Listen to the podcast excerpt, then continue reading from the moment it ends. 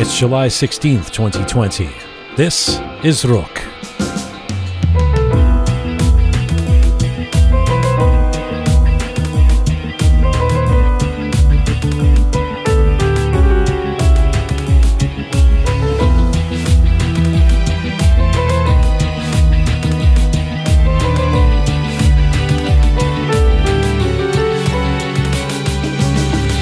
Happens when a talented Iranian artist becomes a master of calligraphy and a master of classical instruments?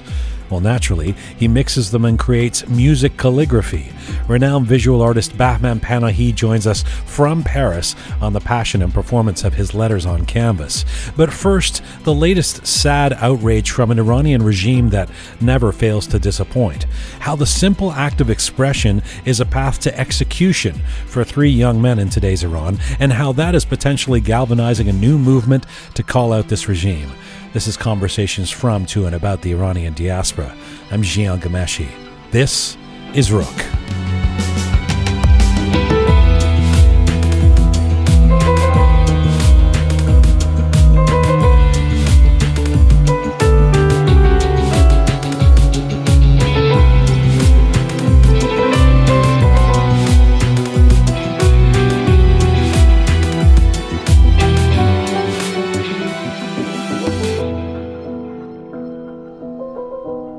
Hi there, welcome to episode number 27 of Roqe. We have our full team here on hand for our Roqe Roundtable. We have Bahman Panahi coming up for a feature interview about how he has come to international acclaim for his intersection of music and calligraphy. He'll join us from France in about an hour. We have our letters of the week with Keon, and joining our roundtable is the poet and activist Bahar Almasih. And veteran journalist Mohammad Manzarpour will join me in just a few moments. But first, some words. It's time for the atrocities in Iran to end.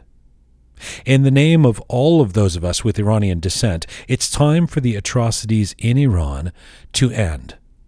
Today marks the three month point of our little program.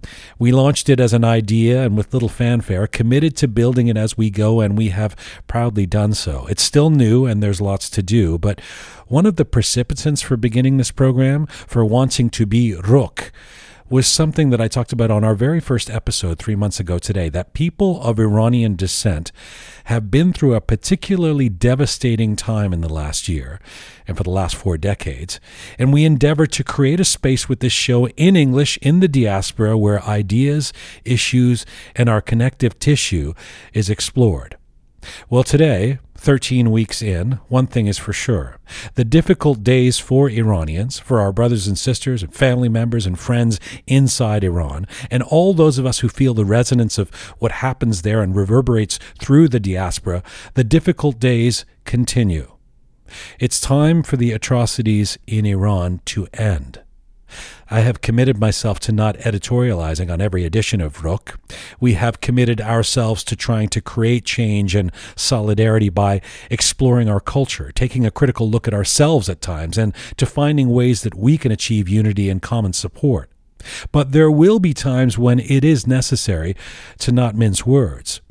You may by now have heard the latest outrage emanating from the hands and minds of those in charge of the regime in Iran. The proposition to preside over the execution of three young men for simply speaking out and exercising their desire to expression during the widespread anti government protests in Iran last year. This latest shame screaming across the headlines of news feeds around the world is a reminder that the country of our heritage is still one of the darkest examples of suppression, repression, and authoritarian behavior anywhere in the world. The idea that the lives of three young people should be taken simply for having an opinion in 2020 is absurd. It's time for these atrocities in Iran to end. It's time for Iranians around the world to truly speak as one voice in support of the people inside Iran and demand accountability from this regime. It's time for the Iranian leadership to know that it can no longer do as it pleases, treating its own citizens as fodder for fear, meting out injustice through the blood of its own people. It's time for these atrocities to end, and there are some signs of hope in the solidarity we are seeing around the globe. In the last few days, there has been an avalanche of collective outrage in social media and in every platform within reach to say no more. To say these killings must end, millions in an unprecedented fashion are signaling that they will not stand for it anymore, that the days finally of these kinds of actions by this regime are numbered. It's time for the atrocities in Iran to end. I want to bring in our first guest, who is our very own Mohammed Manzarpour, a member of the Roqe editorial board and a veteran journalist who is based in Washington, D.C. Mohammed, who is a psychologist by education, started his work in journalism in Tehran as a reporter at the height of the student protests in 1999. He was on the ground in that Tehran University dormitory as it was under siege by the Basij and other paramilitary forces. Mohammed went on to become the economic editor of the English language daily Tehran Times before joining BBC Persian back in 2002. In 2008, he was assigned to Jerusalem as BBC Persian's first Middle East correspondent and covered the 2008 Gaza war from Gaza City. He was also the lead correspondent in covering the Arab Spring across the Middle East and North Africa, reporting from Cairo's Tahrir Square in the deadly days of the Egyptian uprising. Between 2011 and 2017, Mohammed moved to D.C. as Washington bureau chief for the BBC Persian service and later served as the executive editor of VOA Persian. Like many other Iranian journalists, he is a former political prisoner and has been detained and tortured in the notorious Evin prison in Tehran. Right now, Mohammed Manzarpour joins me from Washington, D.C. Hello, sir. Hello, Jian. It's uh, it's definitely an honor to be on the show, and thank you very much for inviting me. Despite the fact that it's under uh, very disturbing circumstances with regard to the lives of uh, these three young people facing, um, you know, execution, it is sad. I, I I would have hoped to have come on at a more cheerful time, but unfortunately, this is the fact. Hopefully, there'll be lots of opportunities for that. It, it is nice to have your voice on the program as opposed to just behind the scenes, uh, working with us in an editorial capacity and helping us out with uh, your fountain of information. So, uh, Mohammed, let's just start. I mean, we're not really a news program. We're we we, we want to look at things and talk about them uh, within the diaspora. But uh, for the sake of it, what is the latest with this story? Because it keeps changing. What's the latest as you know it? Well, basically, uh, the hashtag Edam Nakonid or Don't Execute uh, became an international trend on Twitter on uh, on Tuesday of this week, with more than two million people uh, using the hashtag and reaching far more beyond that number. Some estimate more than three billion people have seen the hashtag uh, over the over the past few days. Um, subsequent to that, uh, there was a report by Fars news agency near to the IRGC, which suggested that uh, the executions have been uh, temporarily halted for further investigation. Uh, but that report was uh, immediately uh, denied by the uh, by the judiciary uh, website, uh, the Mizan uh, news website, which said that there has been no halt in the process of executing these young people, uh, but there could be if their lawyers acted upon it. The interesting fact is that one of the lawyers of these three, Dr. Babak Paknia, um, tweeted that uh, uh, they were given access to uh, to the case only on on Wednesday after uh, the sentences were approved by the Iranian uh, Supreme Court. So the so basically the the lawyers had no access to their uh, defendants or to the case documents before the judgment was finalized. Right. Uh, right. But he expressed that uh, uh, he's hopeful that he would be able to prevent or basically call for another stage of processing before this could become effective. Okay. Let me just add that over the past 24 hours, we have numerous reports coming from Iran saying that people who had basically supported the hashtag or tweeted the hashtag, those who had their identities, have received messages from intelligence agencies in Iran telling them that they would be prosecuted for their action. You mean the celebrities or well known or public people in Iran who might be on social media doing this? Exactly. And even individuals who are not celebrities, uh, people who have been tweeting with their own identities, uh, with their real names. So we should note that, I mean, depending on when people are listening to this, there's a lot that may have changed. So, um, you know, you can Google to get the latest. We're, we, we want to try and step back and, and, and understand this. And, and Mohammed, I mean, uh, you know, on the face of this, it would seem like lunacy. Like this, this regime has already drawn the ire of the world, uh, if if not for the last few decades. In the last year, the crackdown on protests last year, um, the blackout of the internet, then the shooting of Flight 752 why would a regime which is already reeling from the COVID pandemic and severe economic hardship want to exacerbate its situation by uh, proposing to execute these three young men? Uh, well, looking at the situation from the viewpoint of the regime, it actually makes absolute sense because they have uh, lost, um, for all intents and purposes, um, any measure of legitimacy over the past recent, let's say, few months. So they want to create a deterrence. They want to kill, they want to basically uh, execute these young people in the hope that it would create deterrence in Iranian families. You know, Iranian families are very concerned about, uh, you know, the, the well-being of their children, like any other family across the world.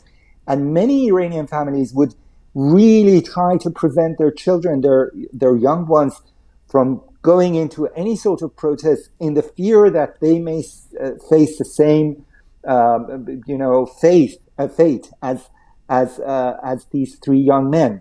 So that's the purpose. They want to cre- uh, create uh, a climate of fear and to uh, prevent uh, the next uprising. Right. Not a particularly novel playbook, but uh, something we've seen from this regime over and over again. Talk to me about what you're seeing in the response from the diaspora. it I want to be hopeful. It feels like there's always a hashtag. There's always another pet- petition, you know.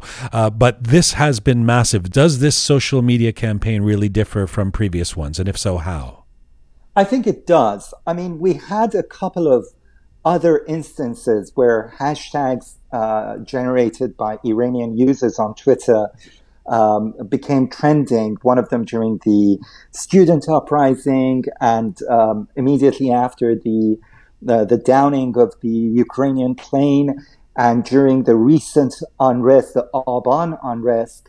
Uh, but it has never been so unorganized and grassroots and uh, so universal in the uh, in the Persian uh, cybersphere uh, sphere. I mean, usually we had organizations or individuals or le- you know opposition leaders calling for a particular hashtag on social media. But this time, it has been, uh, you know, beyond party political factions. It's been beyond uh, ethnic affiliations, sectarian affiliation. It has been universal.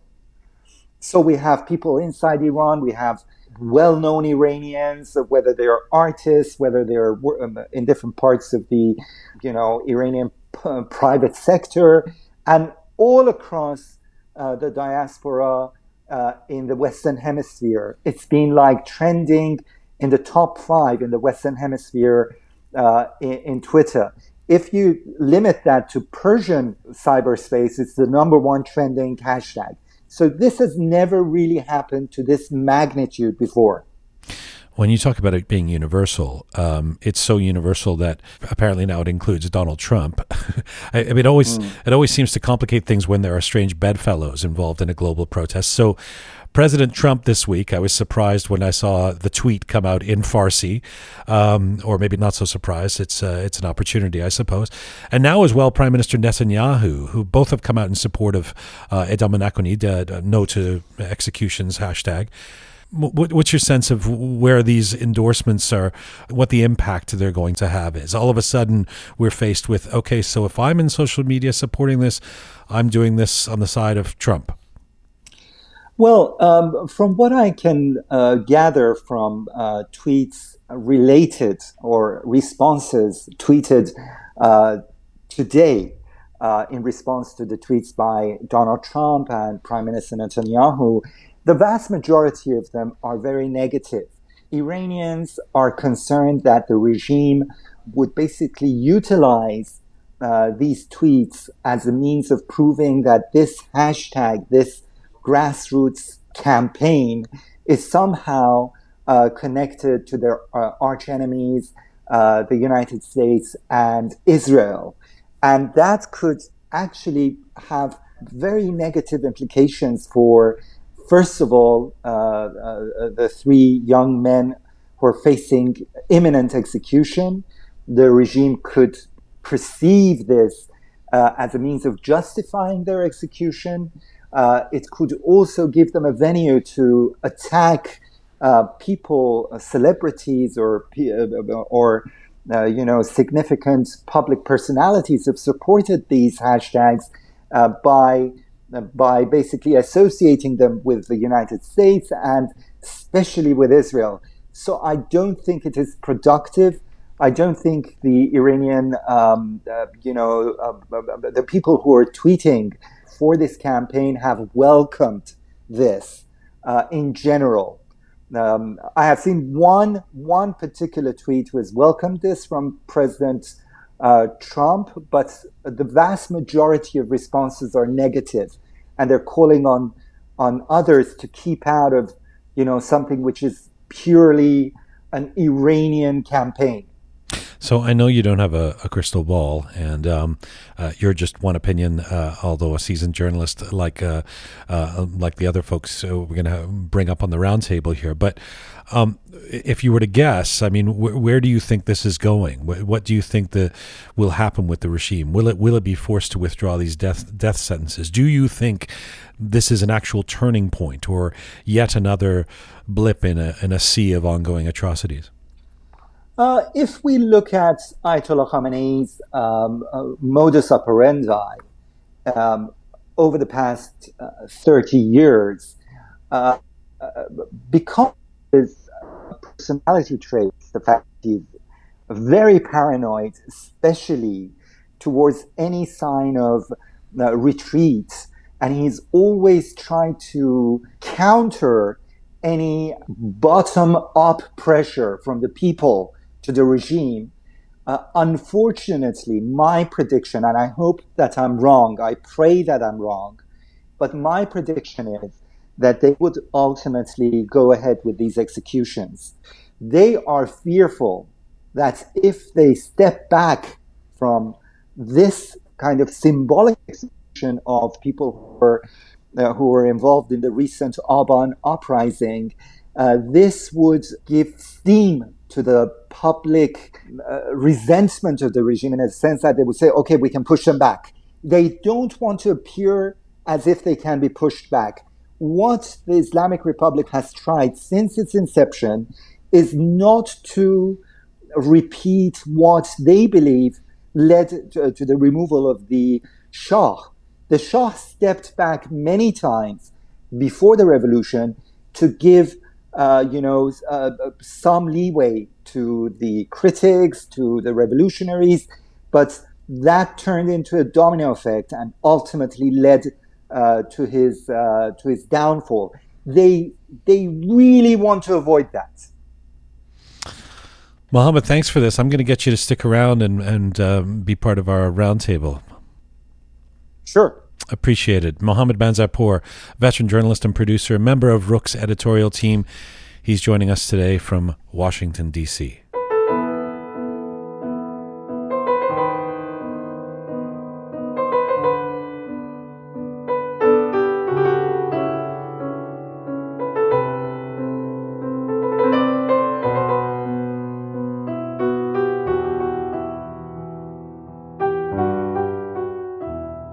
should note that we plan on doing a full episode of Roqe uh, to deal with the latest actions by the regime in Iran with respect to these prospective ex- executions and the response from the Iranian diaspora, with a number of different voices and experts from across the global community. But for now, our Roqe Roundtable is here for a chat about what we just heard from Mohammed and also the interview this week uh, that uh, we posted on Monday with Babak Payami, the award winning filmmaker, that drew a lot of sparks of. Uh, um, uh, interest and um, conversation and attention. Uh, I should remind uh, you that we know that the Roqe Roundtable is not policy analysts or experts. These are voices um, who've come together working on this program from the diaspora, uh, and um, uh, their opinions are their own. So Groovy Shaya is here. Hello. Uh, hi. Is that you playing with your microphone? It's you're making a lot of noise with your microphone, Groovy Shaya, or maybe it's Reza. That might have been me. Oh, hi, Captain Sorry. Reza. Hello. That's okay. Nice to see you there. Keon is here. Hi, Keon. Hi, Jian. And uh, joining our roundtable today, Bahar Almasi is a Toronto based uh, poet and cultural activist. She's been publishing poems since the age of 14, as well as radio documentaries, podcasts, and theatrical projects. She is the co founder of Qanun Toronto, a Persian poetry society in Toronto. Her first book of poetry, Lady Gemini, was published by Afra Publications in Canada in 2015. Since then, she has published three more poetry collections Letter of Lead, uh, Bindless Epic, and A Thousand Sounds. Bahar Al Masi uh, also has created three self illustrated children's books of poetry, which will soon be published simultaneously in Iran and in Canada. But for right now, she's in the Roqe studio. Hello. Hello. Very nice to have you here. Uh, happy to be here. Thank you. And Mohammed is still on the line with us from Washington, D.C. Bahar, let me start with you um, as our special guest. First of all, um, your reactions to what Mohammed and I were just talking about and what you see happening in the diaspora with respect to these planned executions in Iran. well, if I'm being absolutely honest, I'm I'm happy that people are finally paying attention, and all of a sudden they've uh, it's sparked interest in uh, people to do something. But uh, it's also sad because a lot more people than three people were killed um, a few months ago, and everybody was kept s- uh, silent, like their silence, um, perhaps because the internet was completely out for a week. Uh, but it still pains me every time someone talks about the flight, which was devastating. It was really, really painful. But just a couple months, of, not even a couple months, a month before that, so many people were killed, and everybody was quiet about it. So I'm, I'm glad that finally people are using a hashtag as a tool um, to voice their opinion, but also kind of frustrated. You're frustrated because people haven't been this active before, or because, and you sound like you're not sure whether this is going to create change. Well, actually, I would I would be ecstatic if it creates change with their decision in execution, but. Um, there's another argument to be had about um, cyber activism and whether or not that's effective. I am actually a strong believer in cyber activism, even though a lot of people think it's called like a lot of people call it slacktivism Yeah. almost. Um, Like how much is like Like, what you, are you doing You post something on Facebook and figure, well, I've done my job now. That's I don't have to do anything else in terms of Yeah. trying to create change. So the good thing about this storm, in my opinion, is that uh, this particular hashtag is saying no, do, do not execute. Yes. It's not referring to any particular name. So they by by participating in the hashtag storm, they're saying no to execution, even though a lot of these people were saying, like I don't know if you remember the story about Romina, whose father killed uh, her because she had a boyfriend or something. Yes. that was like a month ago or so. yes. Um, Devastating and, story, And yeah. people, that was also like we have. There's no shortage Yes, of yes. de- devastating stories, but the, the my point is there was a lot of people that are using the hashtag Do Not Execute that were supporting the dad's execution. So that's interesting to me, and Huh. and I actually think this using this hashtag even though it's referring to a very specific case whatever the reason may be that this sparked this much passion i'm glad that people are using it so next time they're supporting an execution maybe they will think twice because they have it in their like history that they have Surely, used most no- of the people are, are, who are using this hashtag are not supporting executions, though, are they? I, I You do don't- not you don't know. know. Like Mohammed, how do you respond to what Bahar is saying? Well, I do agree with Bahar on, on one level. Uh, there has been a lot of analysis uh, on how Iranians or what price Iranians are prepared to pay uh, to bring about change in their uh, political system. And one of the criticisms, which is uh, often uh, heard in you know uh, academia, is the fact that Iranians don't really want to pay uh, a hefty price for bringing about change, and they would prefer to be a kind of couch rebels in a sense that they would support a cause or um, you know just um, promote a hashtag, and they would feel that they've done their civil um, kind of duty uh, limited to that action.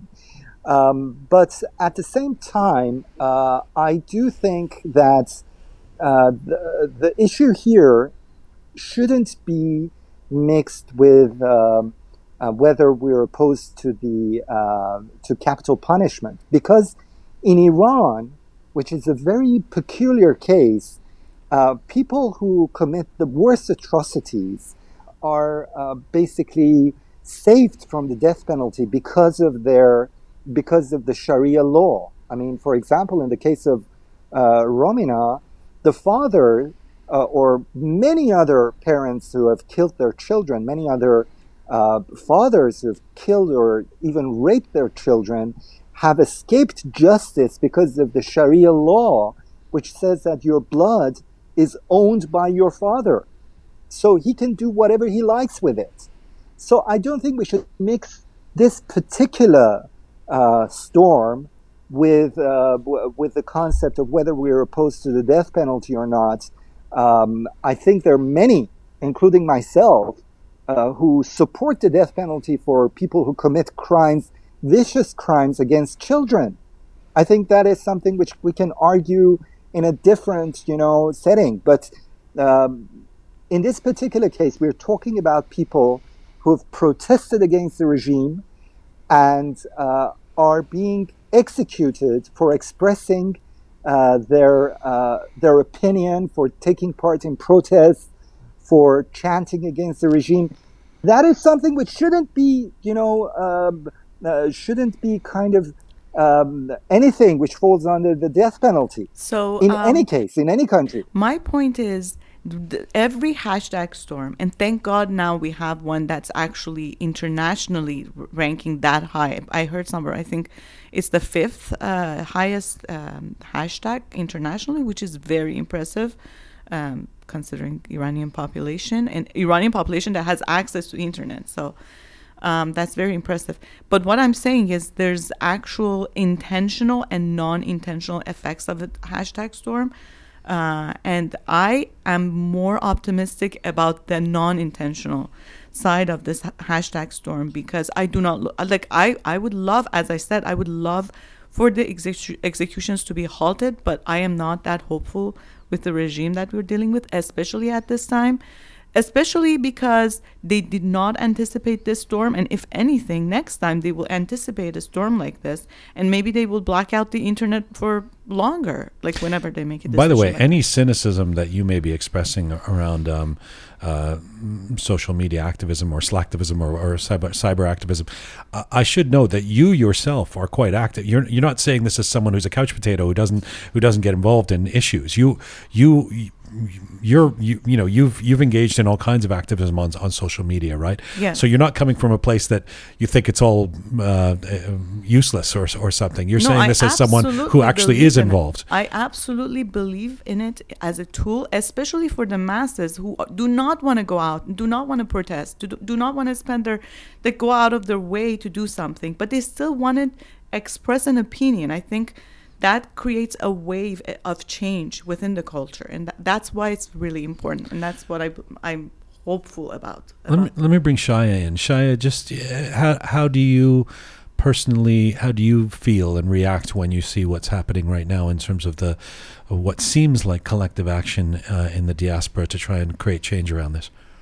uh, it's very hard to uh, for me for me personally it's very hard to express my Uh, my feelings, you know, it's um, we we we are traumatized socially, and uh, and you know, e- each year several events like this happen, and we hashtag we we announce we we announce our opinions, but um, nothing happen and. Uh, it it getting worse actually sometimes and uh, mm, you know uh, uh, uh, definitely I I posted hashtag ادام نکنید as my I, I think it's my social responsibility but um,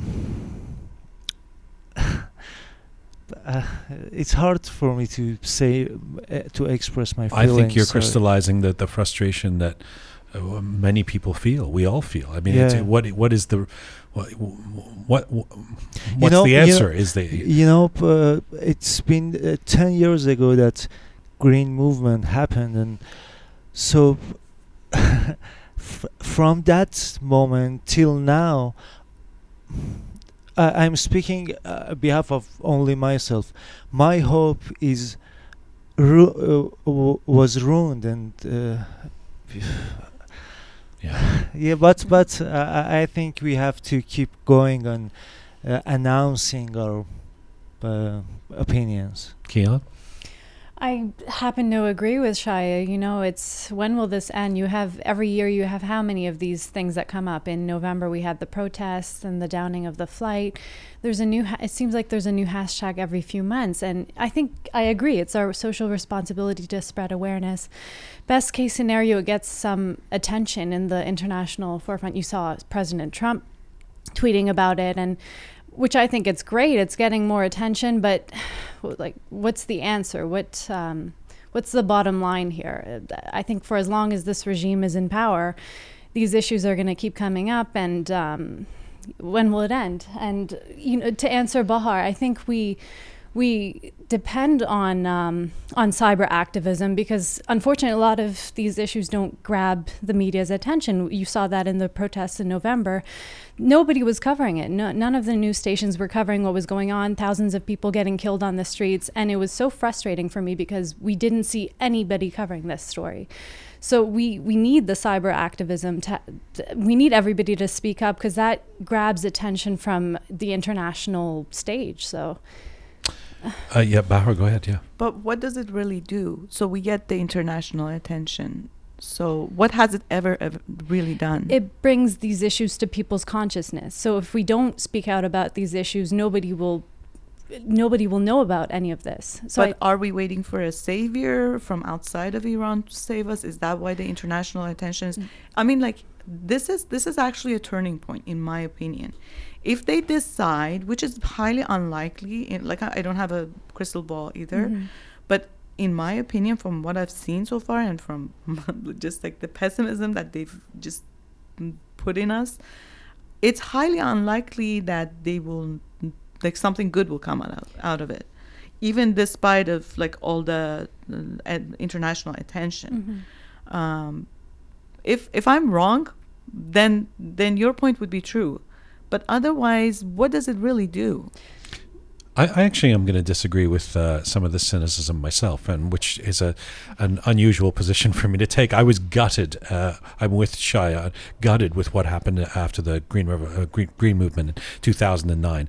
Uh, there was such ho- there were, I mean, literally millions of people in the streets, and you go, okay, this is the moment, and if that can be crushed what what do a, what does a hashtag army do?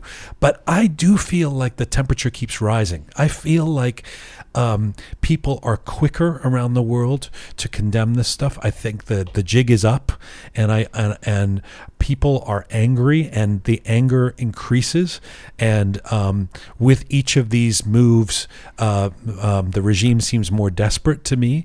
Uh, I'm not someone who can prognosticate and say it's it's over in six months, but it it really um, all of this bubbling protest that's been happening in Iran for the last year, for the last three years, for the uh, is significant, and and seeing the power of the collective.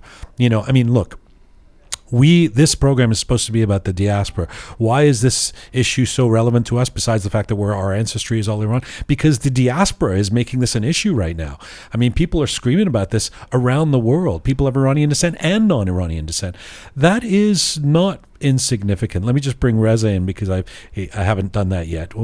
You want to add anything there, sir? Um, I'm speaking for myself over here. I'm I'm not a political person. I don't even have a political position.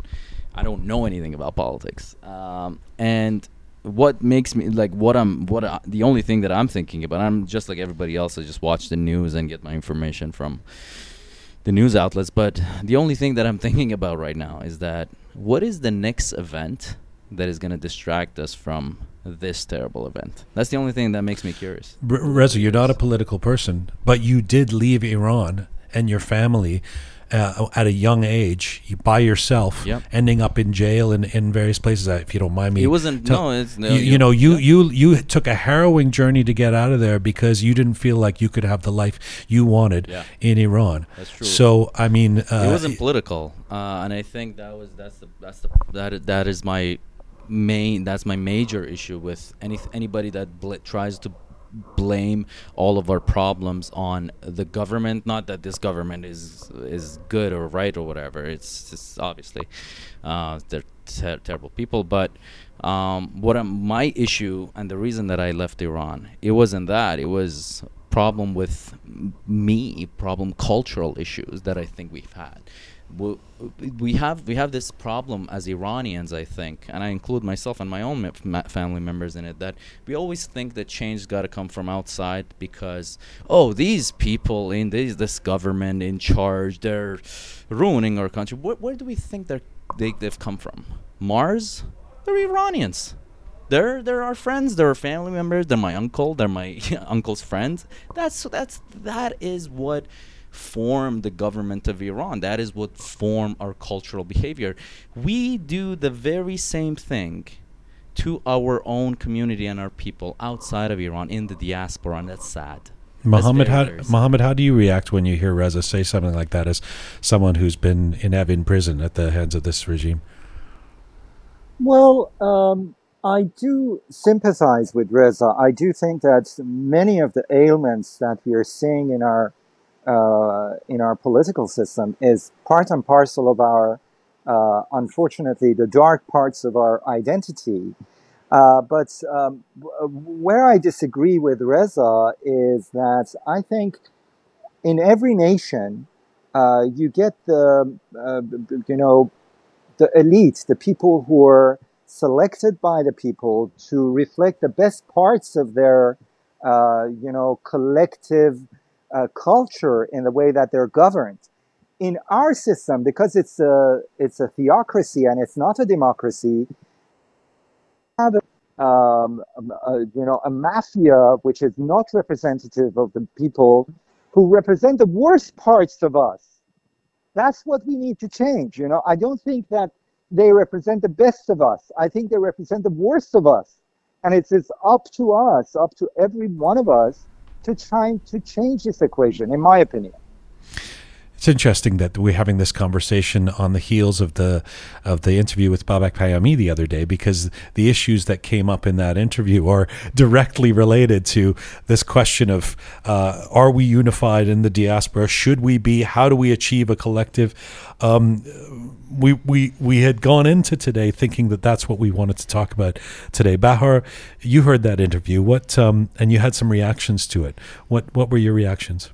I have a lot of reactions actually. I agreed with his um, like blanket judgments of the culture, and that's actually my fault. Like it's not a good thing to um, to judge an entire culture, but with blanket statements. But I do agree with the fact that like we um, take pride in our past, or like we maybe take up talk about a lot of stuff and we're all know it all but the most important points that he was talking about i think it was artists an artist's position uh, with regards to politics. And I was a little bit confused because he was talking about involvement and engagement. And I don't know when we when he was talking about engagement, I think he was referring to producing political art, which I am totally in agreement with him uh, over because um, I do not like as soon as an, a piece of work becomes that carries a direct message that has to do with politics. I feel like that's propaganda. But then the artist as a person has every right to participate in any kind of, um, like just just any kind of activism or any kind of uh, movement that they believe. So that's actually the sole the sole characteristic of an artist is to be honest with themselves. But he did say, and I thought um, rivet- rivetingly, uh, although I'm not sure I agree with him. I, I think I took took took issue with it during the interview. But he said. Uh, real artists will never should never compromise. Which that is- that politics is the art of compromise. Art is the art of not compromising ever. And I wondered if that was possible. Do you, as an artist, believe that's possible? So part of no, I absolutely believe that a, an artist should not compromise. So if you believe in something, even though you're gonna lose your followers, you're gonna lose your audience.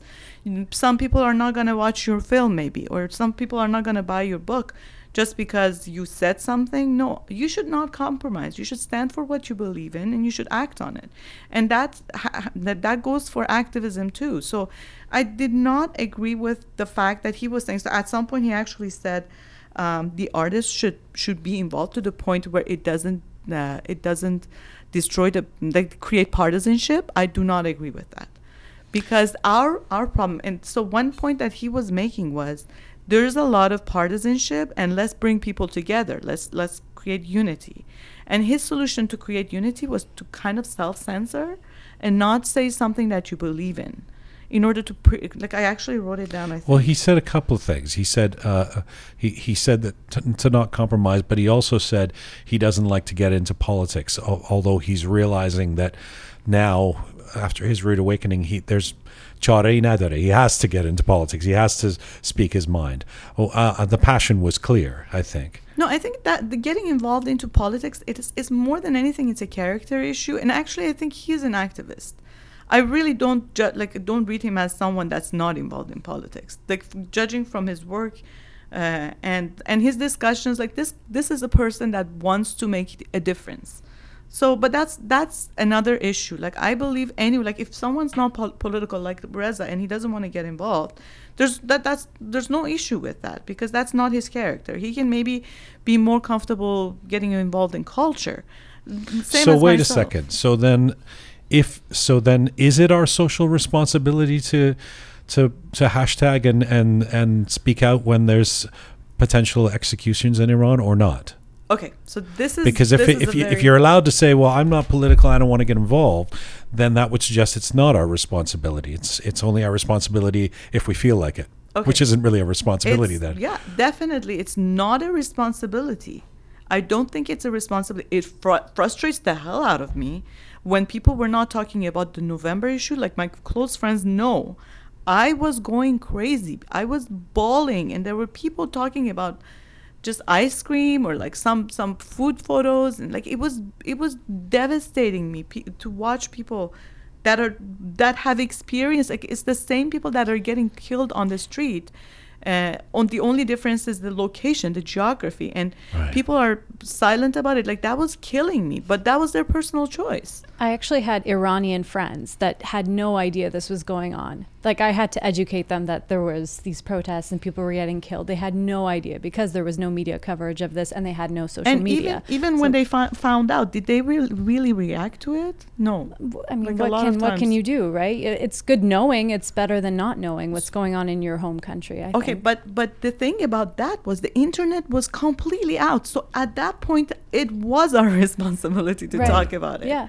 We were the was- media. We had to educate were the people. media. We were the only Iranians that had access to internet, and people Yeah. were kept keeping silence. And actually, that was one of the biggest lessons I learned. Was you know what? This is not a responsibility. As much as I like it to be, it's not a responsibility. It's a de- decision. It's a choice. So, um, Shaya, where where do you where do you stand on the? Is it? I mean, we are this. Let's just recap. We're a bunch of people who all have the same lineage or uh, ancestry from this place, where there's. We all agree there's atrocities taking place. Um, should we speak out about it? Is it our responsibility to, to speak out about it, or should we say, look? my life is here. I'm living in North America. My responsibility is the people in my neighborhood or something like that. Um, as an artist or, or as a human? You can answer it however you way you want. I'm sorry if it's a. I'm, I'm ambushing you with this question. I'm just. it's a curious one that's coming up. Okay. Um, mm, it's uh, maybe it's a radical opinion. I don't know, but for me myself, in this period of my life, I'd rather to mm, shut down all my connection to society. In, uh, I'm again, I'm speaking about myself, and make myself a better person. Then I can, uh, I can, uh, I, I- I can have impact on. At, uh, at first in my ho in my work house, then neighbors, then society, then the world. Um, at this time, I think my responsibility is to make myself a better human being. Then, uh, Okay. yeah. I, I agree. I agree with Shaya. This this theory, uh, this this goes back to the idea of who wants change. Everybody. Who wants to change? Nobody. Right. And what Shaya is referring to is is a, is a, is an al- analogy and a theory that I to strongly advocate for. It's if you want change, change yourself. That's all you got to do. But I don't think this necessarily applies to this particular issue of um, hashtagging and being active on social media regarding a, a, a, cause that right now three lives are at stakes. Now, um, in terms of, I think whether or not this is a social responsibility of Iranians, I think it's, I don't think it is a responsibility necessarily, but it's a choice. There is a, and w- with choices, there's always a right choice, a better choice, or a worse choice. So it, it you can't force anybody to participate in in in uh, in being part of the um, um, a, a social media movement or whatever, or um, advocate for for, for for for certain certain causes. But um, you can encourage people. You can encourage people to do that. Whether or not they choose to do it, that's their personal choice. As Bahar sort of mentioned, it's it goes back to character. Some people are not just they're not comfortable being outspoken about anything. So um, before we wrap up this roundtable, let me just go around uh, once on the on the question as well, or, uh, or you can say anything you want as a final comment. But the question around uh, uh, unity or disunity in the Iranian diaspora, because uh, um, Babak Payami, the uh, fabulous filmmaker, and I just seem to disagree on that as well. Where I suggested, in fact, that with sadness, that it seems like it's in our DNA to not be collective, not not be able to operate as a collective.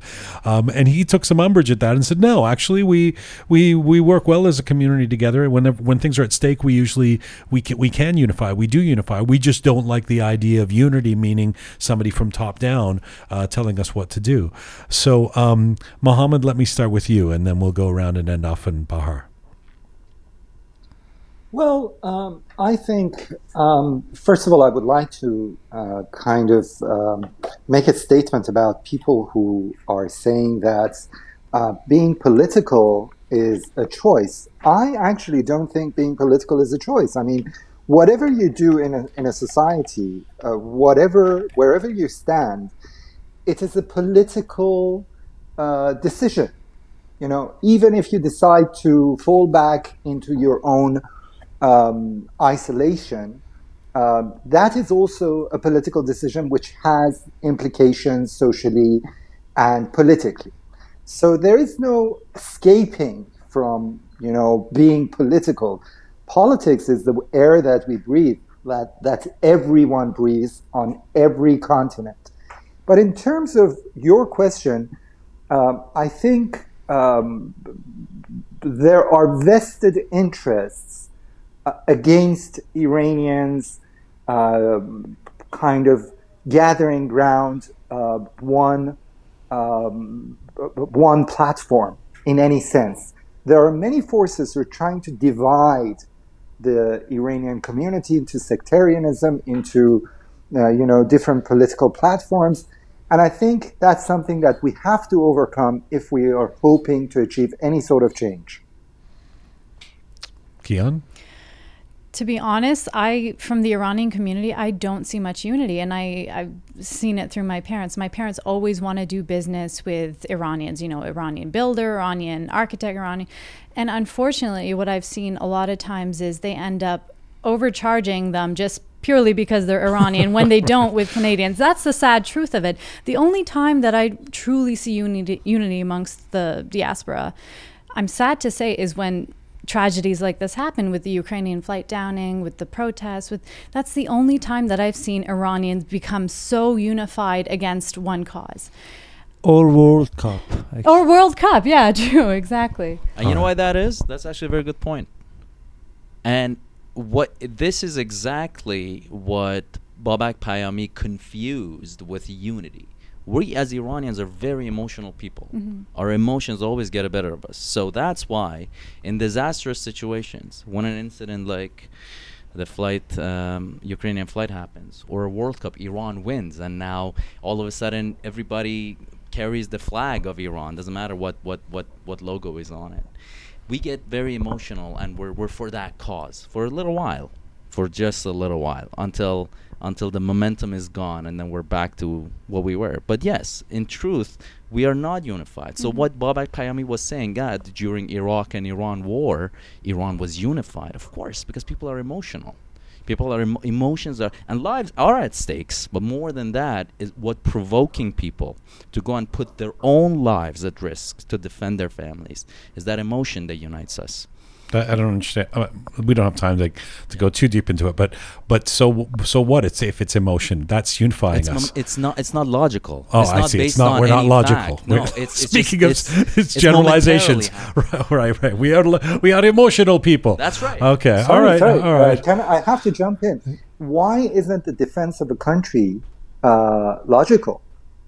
No, it is. It is That absolute logic. No, that is absolute logic. But what Babak Payam, Babak Payami, the only example he had of Iranian unity was uh, the the Iraq and Iran war. Well, and that's it's not true. He he, Uh, he would have given other examples. Let's not. Uh, uh, but but uh, Bam. Bam. Is another example. He, I think he he would he would uh, he's not here to defend himself. So, but um, I th- okay. Well, let's let's. Uh, there's a lot of fodder here for people to react to. Info at roqemedia.com. By all means, let us know. I, I'm sure that there are um, folks who. Uh, might take issue with some of the things that have been said here, you're welcome to post on our social media platforms. Bahar, let me uh, end this roundtable with you. You are, have been our special guest here. Um, uh, final thoughts. So um, two two thoughts. One is um, I don't think Iranians are unique in the, the whole issue of partisanship. I think this exists in other cultures, and we're just more familiar with our our own culture, and that's what we're seeing. And also the concept of unity. I think ha- has to do like. Of course, we're not gonna be u- like. I totally agree with Babak uh, with regards to like of course we're a diverse culture uh, country with a lot of different cultures. So we're not going to be unified even in the team we choose for uh, to support in soccer right? What we need to unify in is learning social skills that will help us survive. Like accepting that there is different differing opinions. The, so unity in values i guess unity in culture that is something that we need to work on just being able to hear each other out. Like not deleting every single person that disagrees with you Hmm. on social media and every time you have a you raise a, a discussion. That's what we need to work on. That's where we're lacking i think. Otherwise no single con- like just show me a single country that will like will have all their people unified over a sub- subject. Thank you, Bahar. It's been a, a, a really nice to have you here and join the roundtable. And I hope uh, we can we can do it again. I know you're there's an imminent new arrival, right? so in less than two weeks less than two weeks. Congratulations. Thank you. Uh, but uh, hopefully you'll be able to make it back in, uh, maybe with child in tow, however you wish. Um, Bahar Al Masi, a Toronto based poet and cultural activist. Look out for her and her books of poetry. Uh, thank you to Groovy Shaya, uh, Captain Reza, to Keon. You guys will be back in a little while for Letters of the Week. And thank you to Mohammed Manzarpour in Washington, D.C. Thanks, Mohammed. Thank you.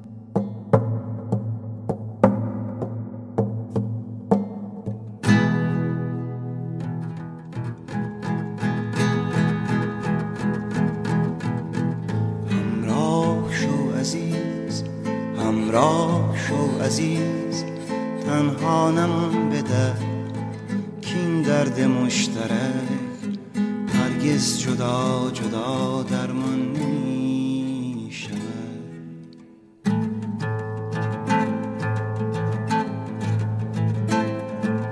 تنها به در همراه شو عزیز همراه شو همراه شو همراه شو عزیز.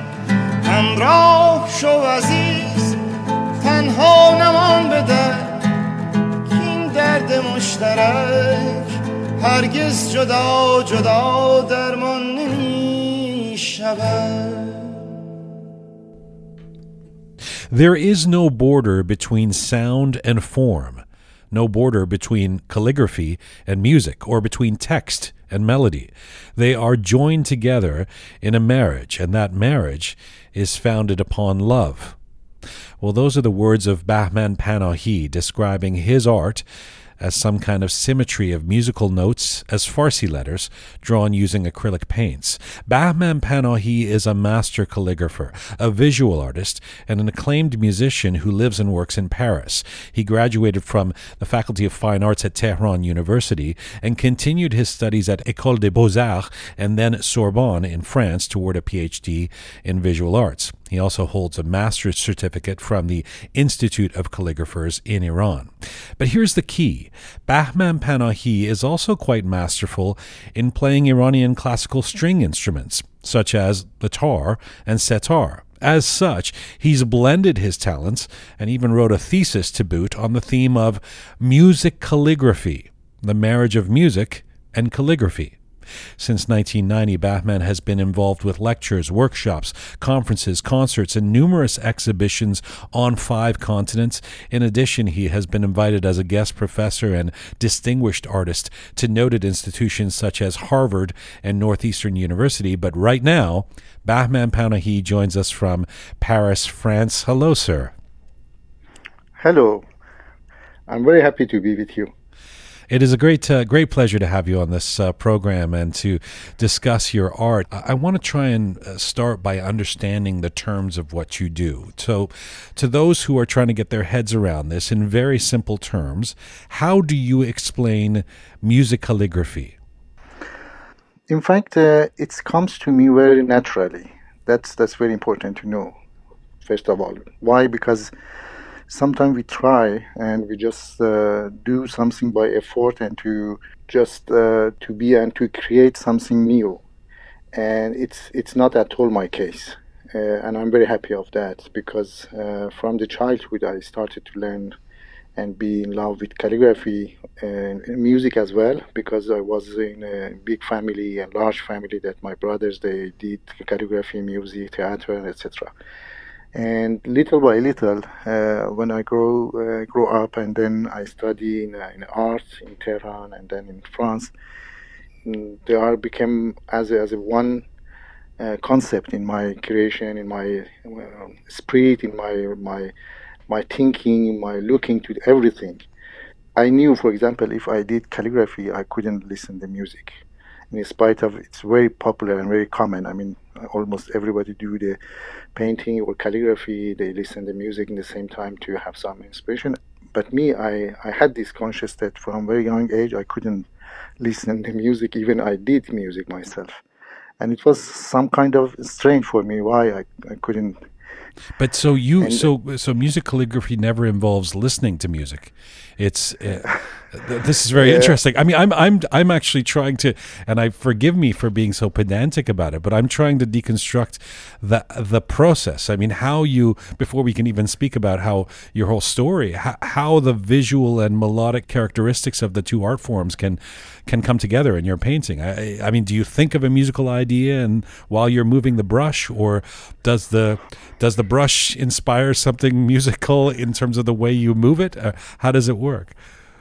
Uh, little by little, I conscious that uh, that calligraphy and music for me is the same. Uh, when I do calligraphy, it's like I'm playing or I'm singing.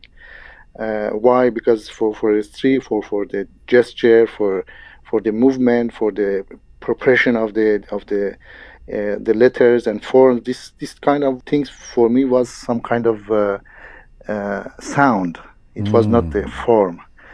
And uh, when when I started really to think about it a little bit more and to to provoke my conscious about uh, two part, uh, I saw it's like became dissolved together, and and I passed from from the music to the musicality.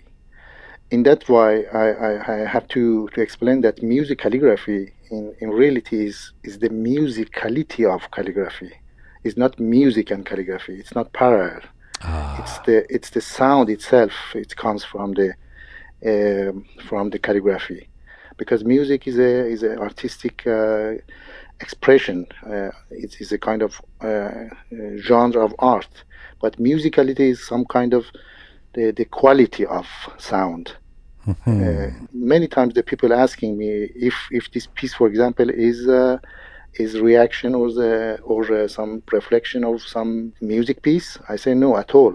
I, I I'm not doing that at all in this way. Right. I mean, I'm not going to be affected by some some piece of music or melody or something. No, at all. Well, people ask that. People may ask that because they're used to. I mean, there there are all kinds of artists and forms of art where people use uh, music coming out of speakers around them uh, to inspire them. I know. I know a photographer, for example. Uh, She's a very well known photographer who can't even take Exactly. photos unless she's putting on a certain kind of music behind her. So it's natural that people think that way.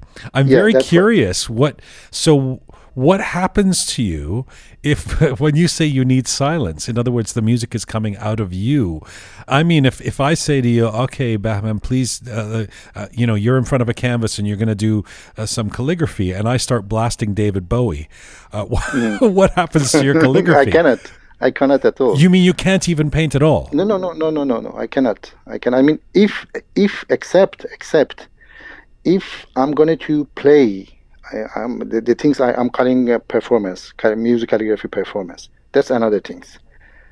I mean, when when I do actually, maybe uh, you you saw in my uh, uh, in, in internet that I do sometimes the, the performance sure that I called it uh, music calligraphy. That's another thing. I mean, I selected the music. I uh, I think about, I feel about, I knew about this piece of music or this person who played with me, and we are going to play together in some sense. You understand what I mean?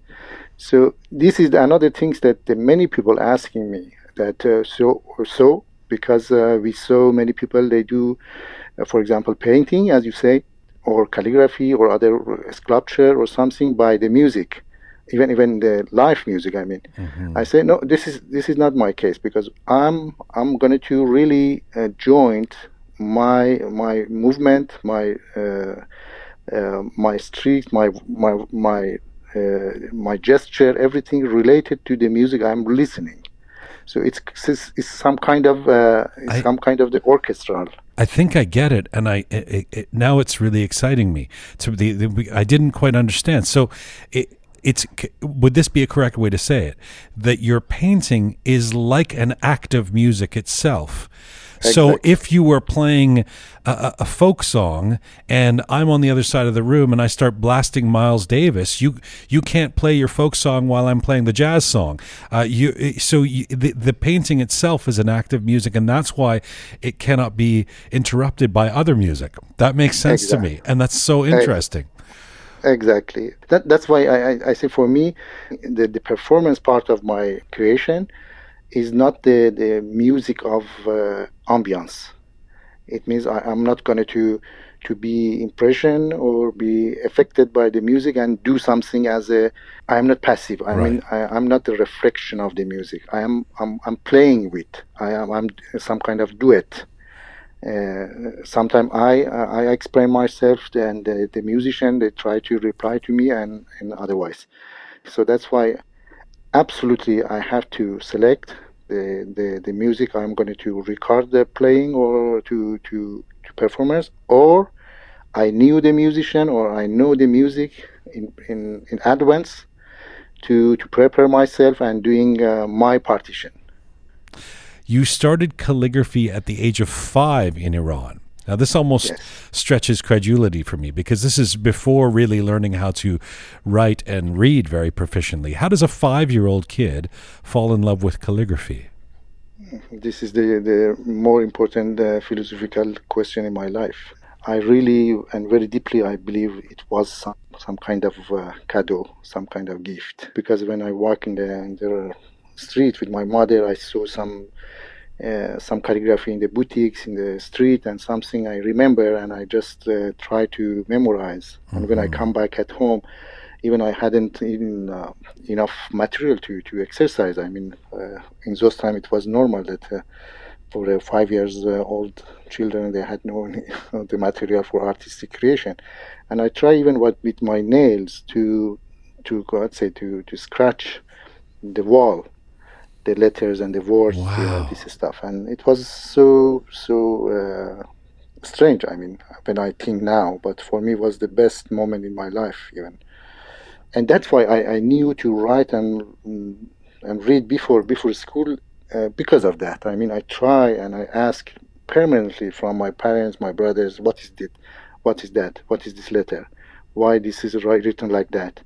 And it was not the curious of uh, education and reading or writing. It was right. the curious of the form of letters which I was crazy. Sorry, did you know when you were a kid then that this is what you wanted to do for a living? Did you even know you could make a living being this kind of an artist? Absolutely, Jian. Absolutely. It was really my dream. I mean, I don't know how, but it was my dream. I never ever thought anything else that to be artist since these times. Maybe, maybe this experience also helped me a lot because I remember when the the the art teachers bring me to this class and that class to to give them the uh, the model.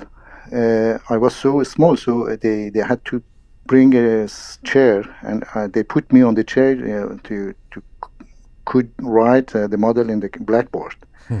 now I I believe of that even deeper not in the sense of material, but I, I still I am in the same, the same spirit. I mean, I, I believe art and calligraphy can bring you up and up. Bahman, your work is very creative. Um, do you think your artworks can also be understood in the same way by your audience? And does that matter? I mean, does it matter to you? Be rook about this, you know. Does it matter to you if we don't see or hear things the way you do when we're experiencing your art? No, I don't care really. I don't care. Not not in the sense of uh, I don't care because I don't uh, care my audience. Of course, this is I don't care because uh, I believe a lot my works, and I I prefer to be sincere and uh, direct with my works than to think uh, about the thinking of audience of my works. This I think is more essential. At least now I can say uh, very strongly that I'm doing as I want, I believe, and I love. Mm. Uh, that's it. Is there a spiritual side um, to your work, I, I, specifically the calligraphy? I've been I've been trying to learn about this, so correct me if I'm wrong with any of this. But in the Islamic tradition, calligraphy mm. was born with the need to transmit and preserve sacred texts. So over time, and with the expansion of Islam into, into Iran, Arabic calligraphy developed in contact with Persian art and culture, and this enabled this development of this art through several styles and particular aesthetics. So, for example, it developed from the angular and square Kufic style towards more cursive and round styles, and the use of calligraphy was subsequently extended beyond the sacred texts to poetry and proverbs and words of wisdom. Uh, would that be right? And, and if so, what texts do you use in or for your works? I, I, is there that spiritual side for you? Uh, yes, if if you let me, please, I just uh, uh a little bit uh, correct your fix my uh, history, please. yes. yeah, sorry. The, the correct because it's not only in Islam, it's not only in Iran. The calligraphy is the art who was from the beginning in all cultures and civilization uh, related to the religious, to the spirituality, to the mysticism. Uh, in uh, Judaism, in uh, in Buddha, uh, Buddhism, in uh, Confucianism, in the Christianism, and, or in all the, the, the cultures, calligraphy was and is still the case that it was related to the belief, to the to the philosophy, etc., etc. So but the thing is happen, uh, which is very very interesting in uh, our story in Iran, that uh, we in uh, after 16th century, it means after uh, Safavid dynasty, we uh, turn to mostly to the spirituality, literature, and poetic uh, part uh, of the text in calligraphy, which in the rest of the Islamic uh, civilization we can say is still uh, the majority is still based on the sacred and the religious uh, text. so it's it's a long story about the the Safavid period and the the culture in Iran after Safavid. So I think this is the, now is not the time to say, but that's uh, you are right absolutely because I believe, as I said uh, many times, um, that calligraphy is uh, it's a little bit uh, maybe uh, heavy heavy declaration, but uh, it's true that I believe and I say that calligraphy is the only art which created by human being. I don't understand what you mean. Uh, I mean, I mu- music let, let is created by human beings too, isn't it? Or dance is created. No, by... no. I, am telling you why. Why I okay. say that because the music. I mean, the, the principle and the, the, the structure, understanding and feeling of the uh, of the music, sculpture, painting, etc., etc. It was already existed in the nature. Do you agree with me? Uh, you're right. This is quite deep. I, am not sure I understand. What do you mean? It? yeah, I mean, I, what, what, what do you mean it existed in the? So so I mean, I mean, I mean, t- mean tango dancing existed in nature before humans de- developed it. Of course, of course, the, the animals they do the dance. Very very okay. interesting. The, the birds, the the snakes, the the the animals they do the dance. The the uh, uh, what is the uh, uh the but they don't play. They don't play the violin. Somebody invented a violin, and they, and then but, but, photography. But they, they photography. Which animal? I mean, I. I, I I'm no, so no, curious where you're going with it. The, yeah. I, am not. I'm not thinking about the the the, the technique of art and okay. the, the skill of art. Okay. That's that's the skill of art. But the music itself, if you listen a, a birds, it's incredible they, they can they sing. Very true. I mean, the Very inspiration, true. Yeah, yeah. The inspiration of the nature. I mean, I not not. I don't want to say the art was existed exactly. The the human being tried to interpret, to to understand, and they did develop in the in the sense of his uh, his own uh, skill mm. and techniques. But but the painting, the the colors, the the model, the, the everything was existed in the painting, the, the in the nature. I got you. But calligraphy started by the writing, and writing is started by the language and speaking.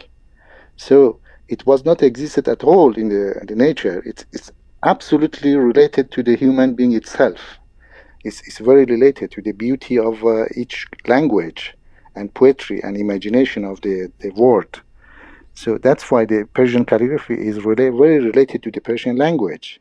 That's that's why if in Iran, for example, there's somebody who didn't even not educated person, uh, uh, he or she has some uh, some feeling and some aesthetic uh, understanding from the calligraphy even.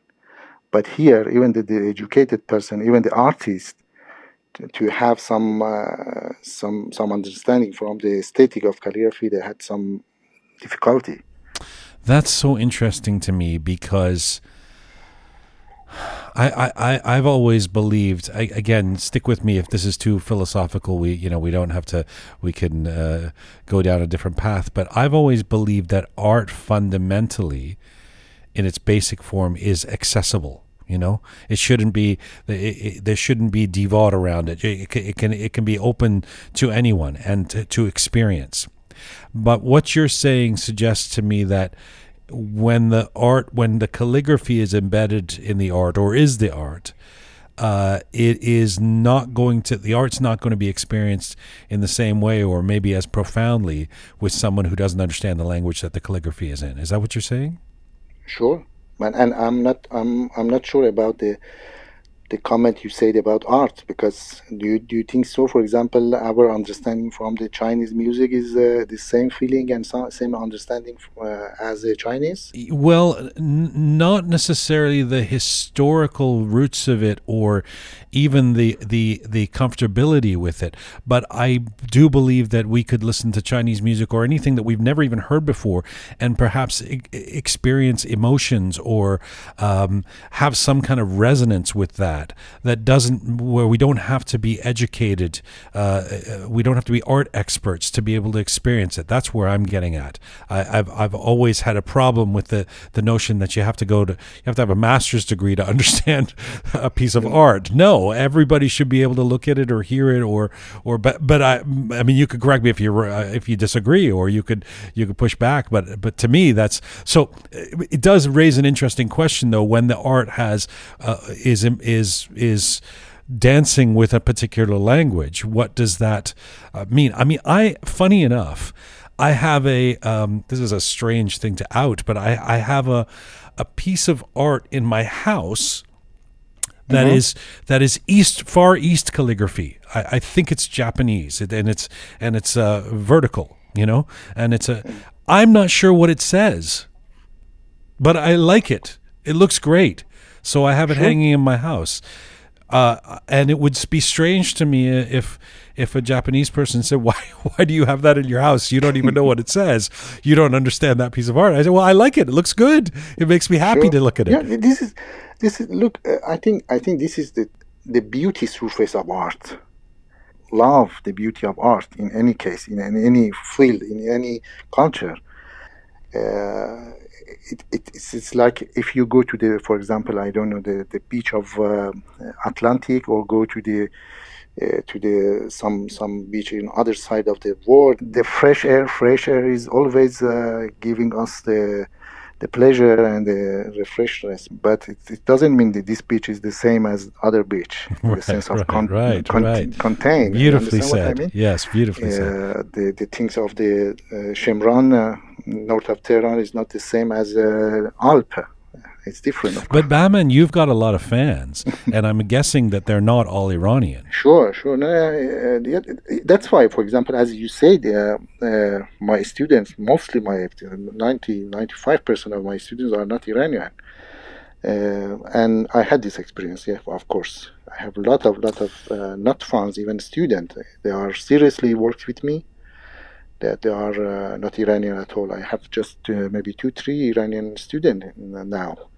The rest of uh, most most of 120 uh, percent are foreigners. So, having said all of that and, and what I've just asked you, uh, let me come at it from the opposite angle, which is to say that this program, Roqe, is uh, about and for, uh, not exclusively, of course, we want anybody to listen, but about people of Iranian descent and the Iranian diaspora. Mm. Tell me about this connection that remains for you. This how this strong connection to Iran and Iranian culture that makes you in what you do if you don't mind me saying this something of an ambassador for Iranian culture why that's why that remains for you and is so important to you mm, ambassador I don't feel myself as ambassador, but I will always uh, try to be sincere and be friend with my artistic life, which is my life actually. So uh, if it's happened something like that, uh, I'm sure it's something just just natural, just happen, because I love uh, our culture. I love uh, Iranian uh, cultural heritage. I got it. I, I love that. Also, I don't know if you know this, but calligraphy is the only art that was created by humans. it is such a pleasure to talk to you. I'm a fan of your work. Uh, we've all been looking at it on the the Roqe team, and we're all enamored of what you do. And uh, I'm very grateful for the time that you took to do this interview. Thank you for this. Thank you very much, Jian. I'm also. Uh, it was a great pleasure, and uh, I really congratulate you for, for all you are doing for uh, for your program for culture, art and artists. مرسی خداحافظ Good courage خداحافظ شما بابا قربون شما خداحافظ Bahman Panahi, a master calligrapher, visual artist, and an acclaimed musician who lives and works in Paris. He joined us from Paris, France today.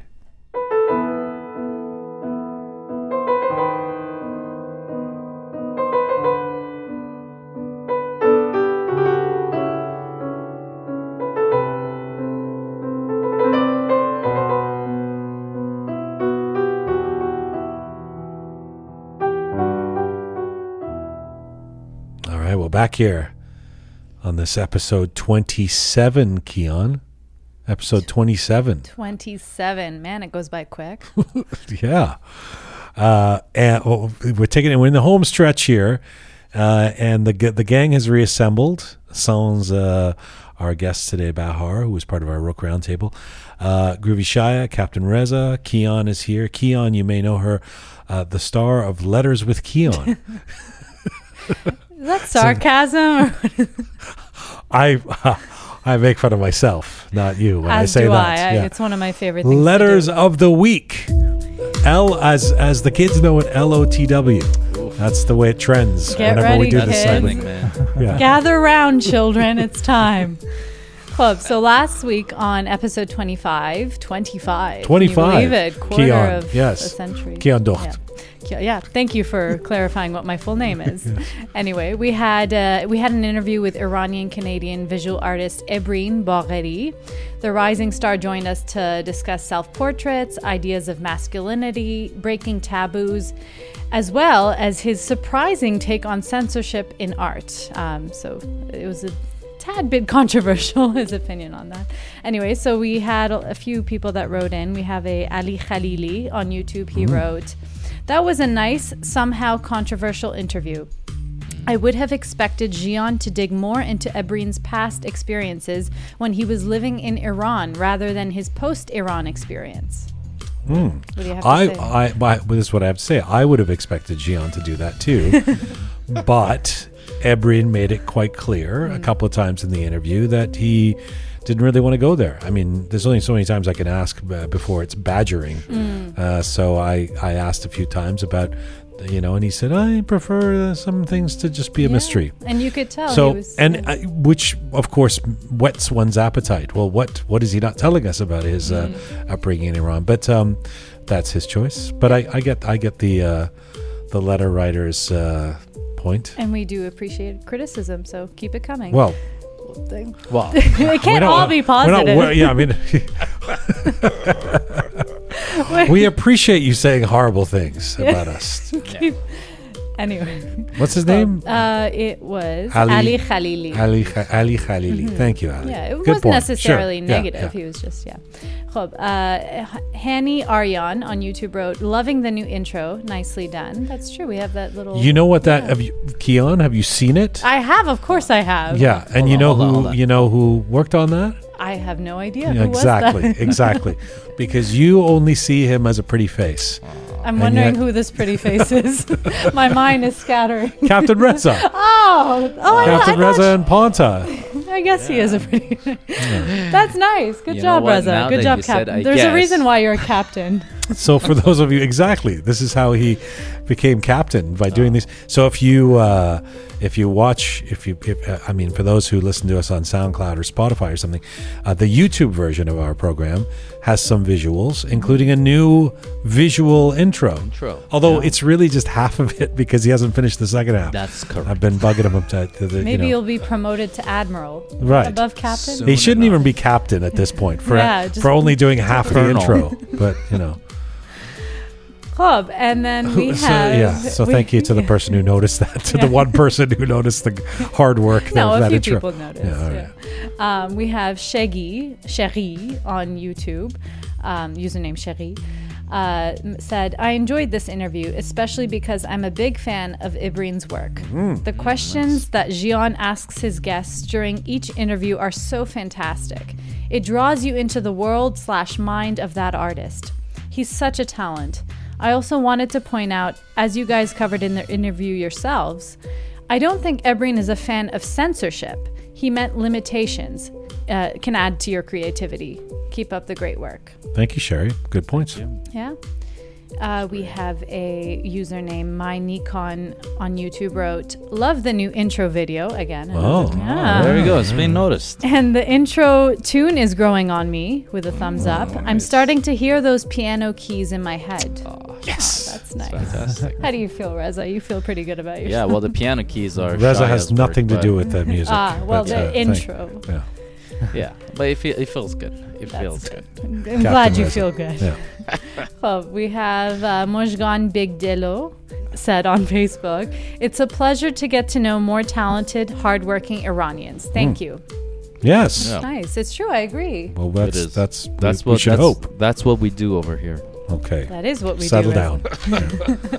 Khub, uh, Anush Ibtakar on Facebook wrote, I just discovered your new show today and already listened to six episodes in a row.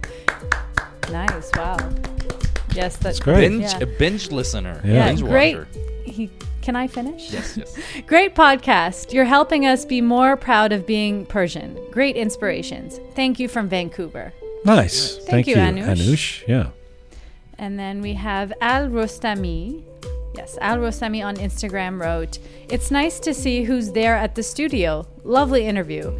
And that's because we had the video, put little clip I mean, of are the we video gonna are we gonna out this? I don't know. People, don't know. Some people noticed that and they wrote to us. Yeah. Do you so wanna- do the let really cat- the really keen Hmm. uh, Roqe fans who are are experiencing Roqe on YouTube and watching the screen. You guys, a lot of things you got to do to to catch this. If you continue watching the screen through that entire Ebrin episode, at one point we lift the curtain a little bit on the with a bit of video. And we We're won't going to video just yet, but uh, yeah, you might. It's a see nice it. little surprise. You might see something. Yeah. Yeah, yeah, that's nice. And we won't say where it is throughout the interview. No. no, you got to find out for yourself. Secret location. Is that what you mean? Yeah, Okay, good. little Um, rednecks. All right. So, uh, in previous episodes, I can't, I don't, I can't even, I don't know how many episodes we've discussed this, but uh, we had a bit of hat controversy that was brought up by Shaya um, a few times. Who knew that it would become such a thing? So, two different uh, individuals wrote on previous. Um, uh, episodes, we have Huge Spliff wrote, Kola chapeau was said before the revolution. Pahlavi hat is different. You guys need a teammate with more information. Oh, I'm sorry. Oh no. Well, it's true that we need a teammate with more information. It's a, it's a general, a general rule of the show. But they, okay, all right, that makes sense. Yeah, Yeah, yeah, that actually makes sense. And another individual uh, user named Speechplan said, No, it's not hat cap in Farsi. All of you don't speak Farsi. It's kolai baseball. So we can all laugh together about your Farsi proficiency. It's Kolai baseball. Yeah. It's not Kola cap. I've never heard that. Kolai baseball? I listen, everybody Well, has you their have- own yeah. nobody plays baseball in Iran. By the way, Keon, we've got this new studio position. You you need to face towards your mic.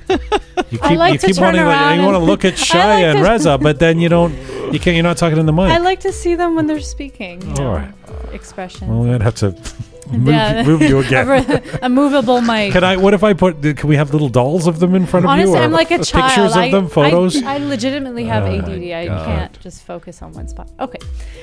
Wow, we've already reached the letter of the week. Letter of the week. Woo!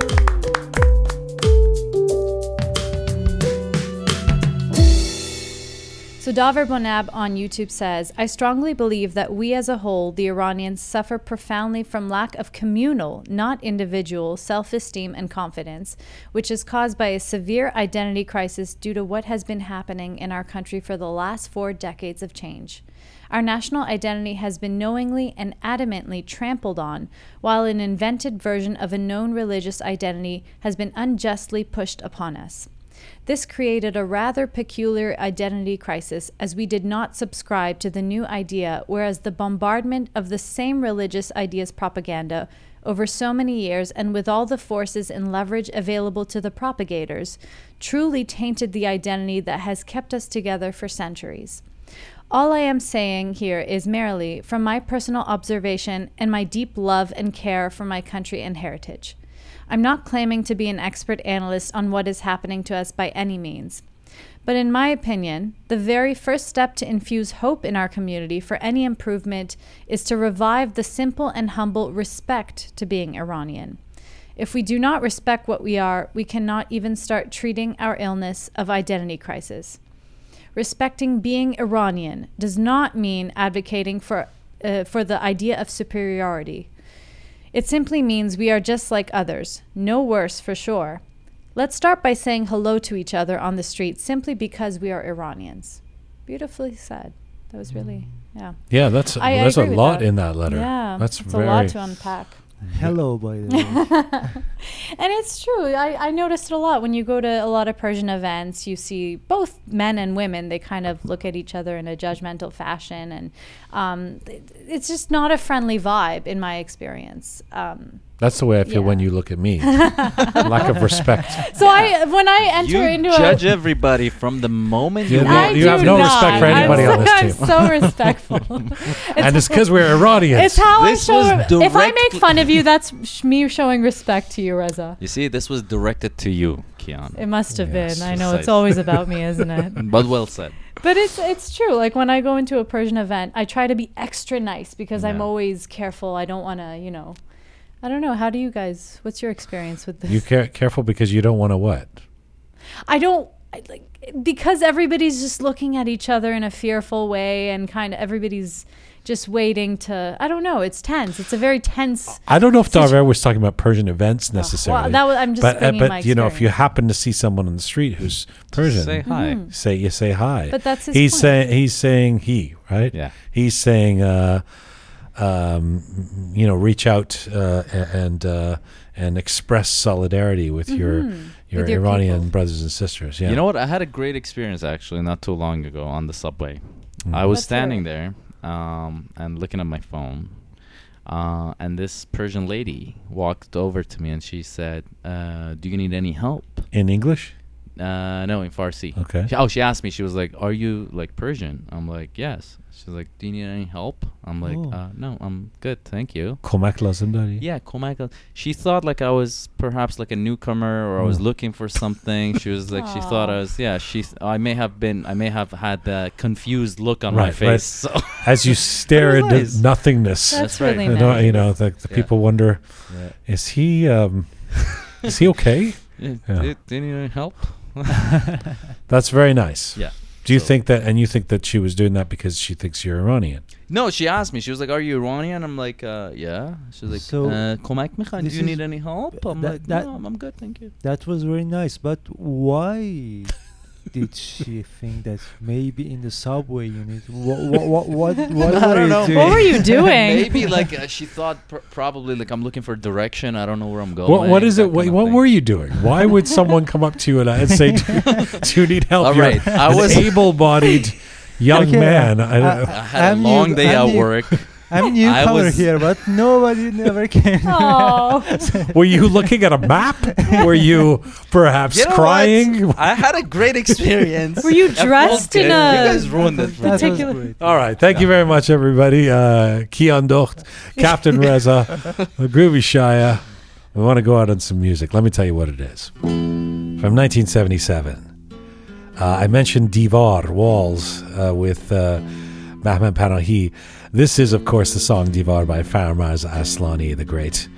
Uh, thank you to everyone uh, who works so hard on this show our little team Shia, Panta, Reza, Susan, Merdad, Mohammed, and Keon. And uh, thank you to all of you out there who are listening and subscribing. Very much appreciated. Mizun Bashin. یه دیواره یه دیواره یه دیواره یه دیواره که پشتش هیچی نداره. تو که دیوارو پوشیدن سیاه ابرون نمیاد دیگه خورشید از توشون بیرون. یه پرندست یه پرندست یه پرندست یه پرندست که از پرواز خود هست از بن بالشو بستن. دست دیروزا نمیاد دیگه حتی به یادش فردا.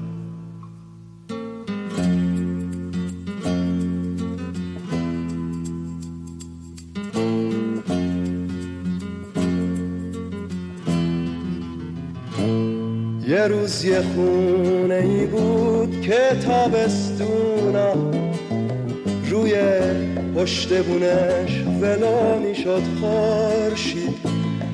درخت انجیر پیری که تو باغ بود. همه کودکی های مرا می‌دید. آوازه یه آوازه یه آوازه یه آوازه که تو سینم شده هم باری اشکیه که میچکه روی گیتار. به این عاقبت کی گیرد این کار؟ یه مردابه یه مردابه یه مردابه. یه مردابه توی تن از فراموشی چراغی که میره. رو به خاموشی نگردد شله ور بیهوده میکوشی.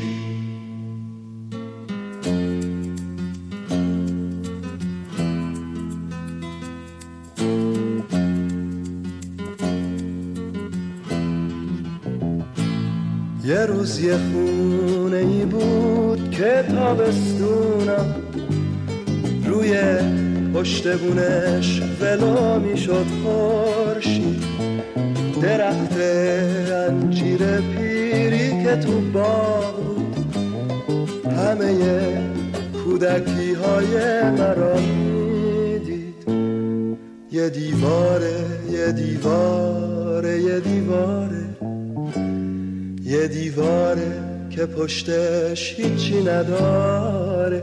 تو که دیوار رو پوشیدن سیه ابرون نمیاد.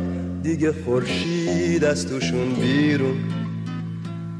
یه پرندس یه پرندس یه پرندس یه پرندس که از پرواز خود هست. از بالشو بستن دست دیروزا نمیاد. دیگه حتی به یادش فردا.